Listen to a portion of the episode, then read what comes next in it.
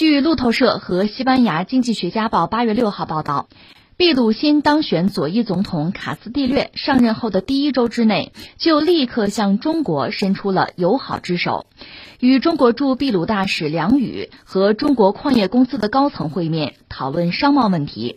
媒体称，中国是秘鲁最重要的商业伙伴，也是该国铜矿的主要买家，而铜业是秘鲁税收的重要来源。自卡斯蒂略就职以来，政府官员已经与中国大使和中国矿业公司的高层会面，就中秘经贸关系等核心议题交换意见。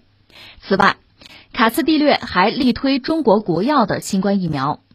对此，前智利驻华大使豪尔赫海涅评价称，这是务实的举动。针对这次会面，秘鲁商务部在一份声明中表示，目前秘鲁和中国的技术团队正在通过网络虚拟手段优化两国之间的自由贸易协定。秘鲁与中国的双边关系极其重要。中方同样对这次会面评价正面。梁宇大使表示，中秘经贸合作前景广阔。中方愿继续与外贸旅游部保持密切沟通，进一步拓展务实合作，推动两国经贸关系迈上新台阶。来关注一下秘鲁啊，这是秘鲁的新总统，就是卡斯蒂略上台，然后就很多媒体关注哟，这是要和中国搞关系是吧？这个向中国挥动橄榄枝什么的，这种关注啊、新闻啊、猜测这都来了。那我们用几个关键词吧，一个一个来聊。第一个就聊卡斯蒂略，就是秘鲁这位新总统吧。他今年应该是五十一岁，他就是生在秘鲁，秘鲁北部的卡哈马卡，那是个大区，在那儿的农村是赤贫呢。他父母确实是农民，而且是文盲，所以他说自己是个农民嘛，这个也并不夸张。而且这次他就职演说就讲，这秘鲁这有史以来第一次农民执政啊，我不会让你们失望的。他表达这么一个态度。那你说他一个农民最后怎么就能成为总统呢？他是这样，他首先是做乡村教师。所以你看，比他父母他有一个计划，他至少认字儿了，对吧？然后呢，这教师有教师的组织啊，有工会啊，他是作为工会领袖，从这儿呢，实际上就涉足政坛吧。甚至在二零一七年，他还领导过大型的这个就教师的罢工。但是在成为总统，就这次竞选总统之前，他是没有做过公职的，就说没有任何行政经验。那他这次主要和谁就竞争呢？大家知道有个藤森，藤森双重国籍，也算日本人。以前我们聊过，藤森那个女儿叫藤森庆子，那是右翼，而卡斯蒂略是左翼，他们俩最后是对决吧？其实已经险胜，他这个有效得票是百分之五十点一二五吧，就是说他的优势还不能说特别高，微弱优势，但赢了。呃，秘鲁也好，我们就说整个拉美也好吧，就是左翼右翼啊，有人管这叫什么叫钟摆。就是摆来摆去，时左时右，今天左明天右，就这么轮流执政。这拉美又是美国的后院，美国也不甘心，就这些国家不听话，超出自己的掌控。那所以最终呢，美国对拉美的政治是有一系列的影响，这本身导致拉美经济，包括拉美社会的发展啊，遇到很多的阻力，走很多的弯路，有点像那个驴拉磨啊，就这么转呀，原地打转。另外，坦率讲，就是拉美的左翼，他们的执政风格、执政理念吧，一个是类似，再就是确实也有一些问题。因为很多拉美国家确实也有自己的资源吧，所以左翼一上台呢，高福利，把这个企业产业国有化，就这套东西。但是，一赶上全球范围内的，比如说大宗商品降价呀，比如石油降价呀，委内瑞拉是个典型的例子，能挣点钱，但是由于降价就挣不到了，挣点钱呢，给大家发了分福利吗？他没有发展的后劲儿，而至于右翼一上台呢，那就是自由资本主义那一套。那坦率讲，有些企业你不能说没有竞争力，但是拉美国家它大多没有一个非常健康的、完整的呃经济链条、产业链条。另外呢，贫富差距会拉大，老百姓又民不聊生，所以左和右啊，就是你方唱罢我登场，各领风骚没几年。所以我不说有点驴拉磨。那么现在卡斯蒂略上台吧，你看啊，一个呢他是左派，他所在的那个党叫自由秘鲁。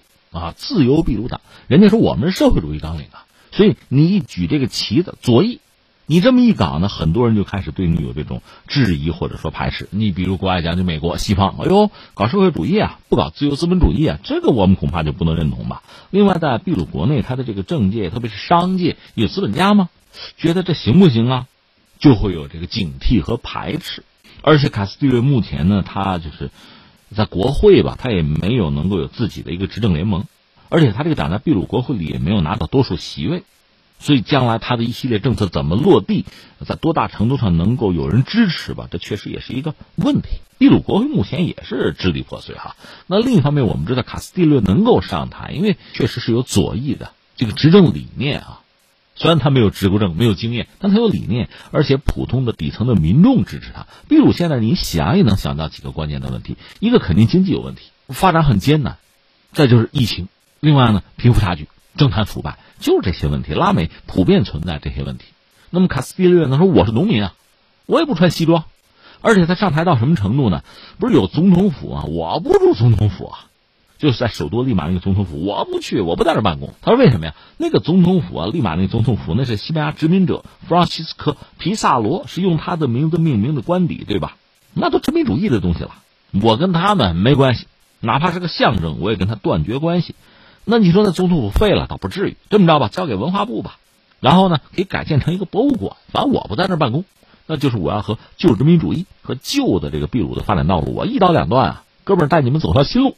这是我们算说清楚第一个关键词吧，就是卡斯蒂略啊，他执政其实也有相当的挑战嘛，但是他显然是要勇于承担自己的责任吧。第二个关键词当然就是中国了，只不过说到中国呢，我觉得又可以分两个层面。一个呢，我想还是合作。你看这个新闻讲的，就是说卡斯蒂略他成为秘鲁的总统之后，他确实非常在意和中国的合作。这个合作我理解又很关键，有两个渠道。一个呢，你可以猜嘛，抗议就涉及到疫情。因为卡斯蒂略他是计划要接种中国的国药的疫苗，哎，这跟我们接种的是一样的啊。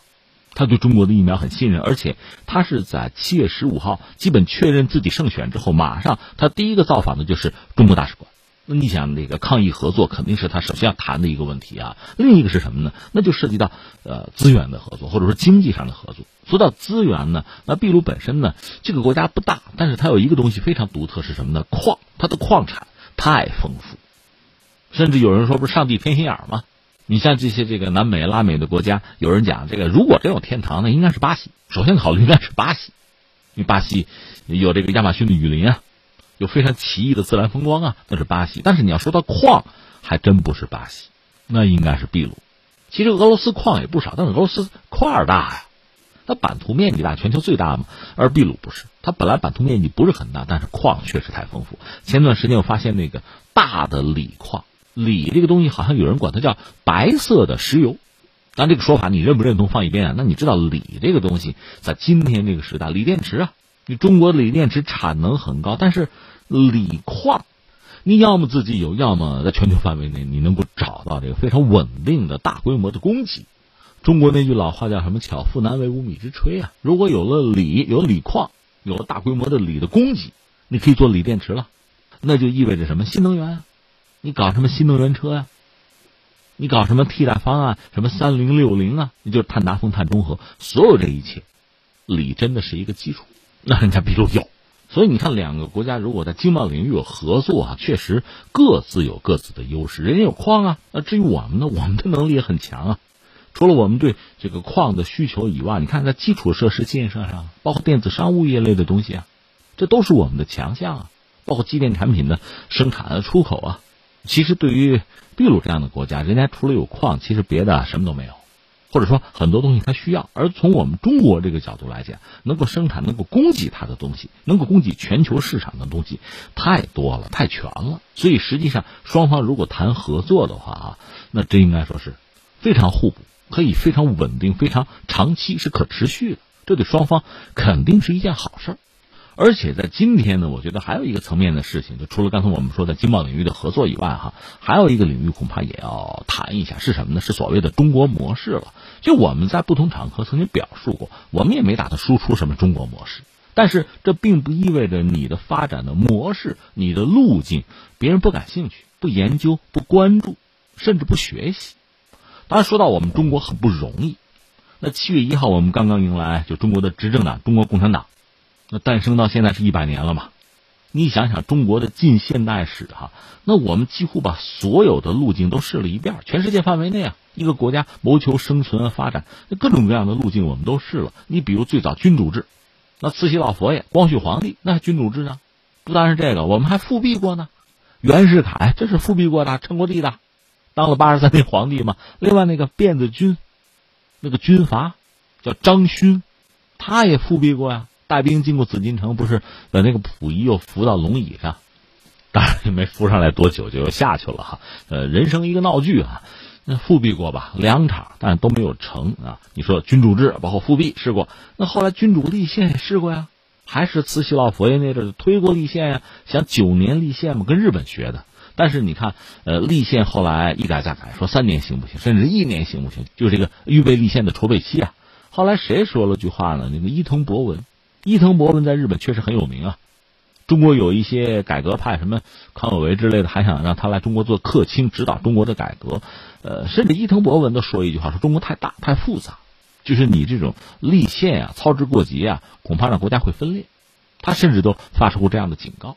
当然，他说完这句话，可能没多久就被刺杀了，被那个朝鲜义士安重根给刺杀了。据说立宪，咱也不是没想过，大清国也想过，甚至很着急，但是最后呢，自己先完了。资产阶级民主共和国搞过议会有啊，总统咱也有，总理咱也有，府院之争也闹过呀。就说，几乎所有的道路都试过，但是最终都没有带中国走上一条富强民主的道路吧。就算是中国共产党诞生在早期的时候，马克思主义是进入中国了，但是你是和中国的实际相结合，还是照搬照抄那个书本？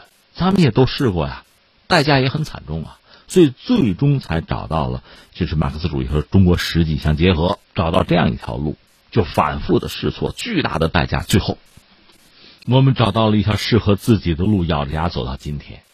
所以你看，时间不是很长，从一个真的是落后的一个。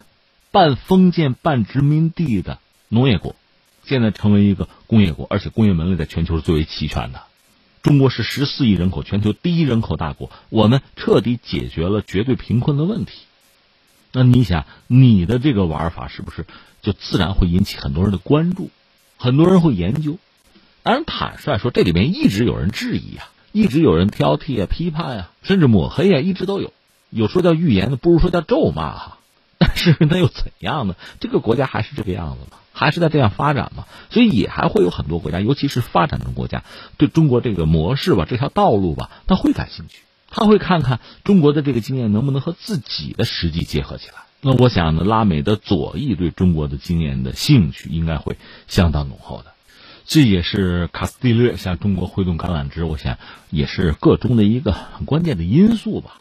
当然，中国的模式、中国的经验在多大程度上具有普遍的适用性，具有普遍的指导意义，这个我觉得倒是一个可以探讨的学术问题啊。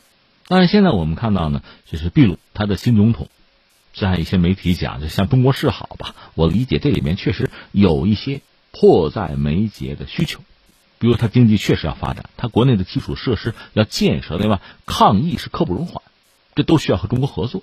那么从长远看呢，双方合作，一个是有很好的历史，有足够的经验，也有很大的空间。再就是刚才我们讲的中国模式、中国经验，对拉美的左派，包括秘鲁，他们恐怕有浓厚的兴趣，这恐怕也是一个啊不可忽略的因素。